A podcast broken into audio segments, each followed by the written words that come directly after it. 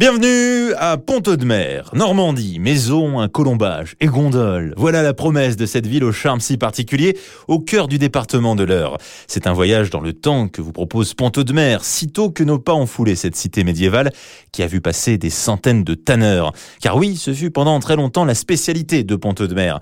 Un vrai coup de peau. On s'y perd, en tout cas, avec grand plaisir à travers les maisons à colombage, les anciens séchoirs à peau et les très chics hôtels particuliers qui se retrouvent les pieds dans l'eau. Que oui, si je vous ai parlé de gondole, ok, j'ai peut-être un poil exagéré. Mais Pont-de-Mer est surnommée la Venise de Normandie. Vous aurez deviné aisément pourquoi. La ville est perchée sur la Rille, la rivière qui traverse une grande partie de la Normandie, et notamment les départements de l'Orne et de l'Eure. La Rille est d'ailleurs considérée comme le dernier affluent de la Seine, qu'elle finit par rejoindre au niveau de son estuaire.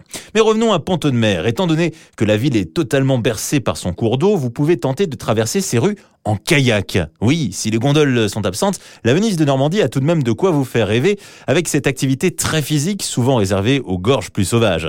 Faire du kayak en pleine ville, admettez que c'est plutôt insolite. Et si après l'exercice physique vous avez une petite faim, bah ne passez surtout pas à côté du mirliton.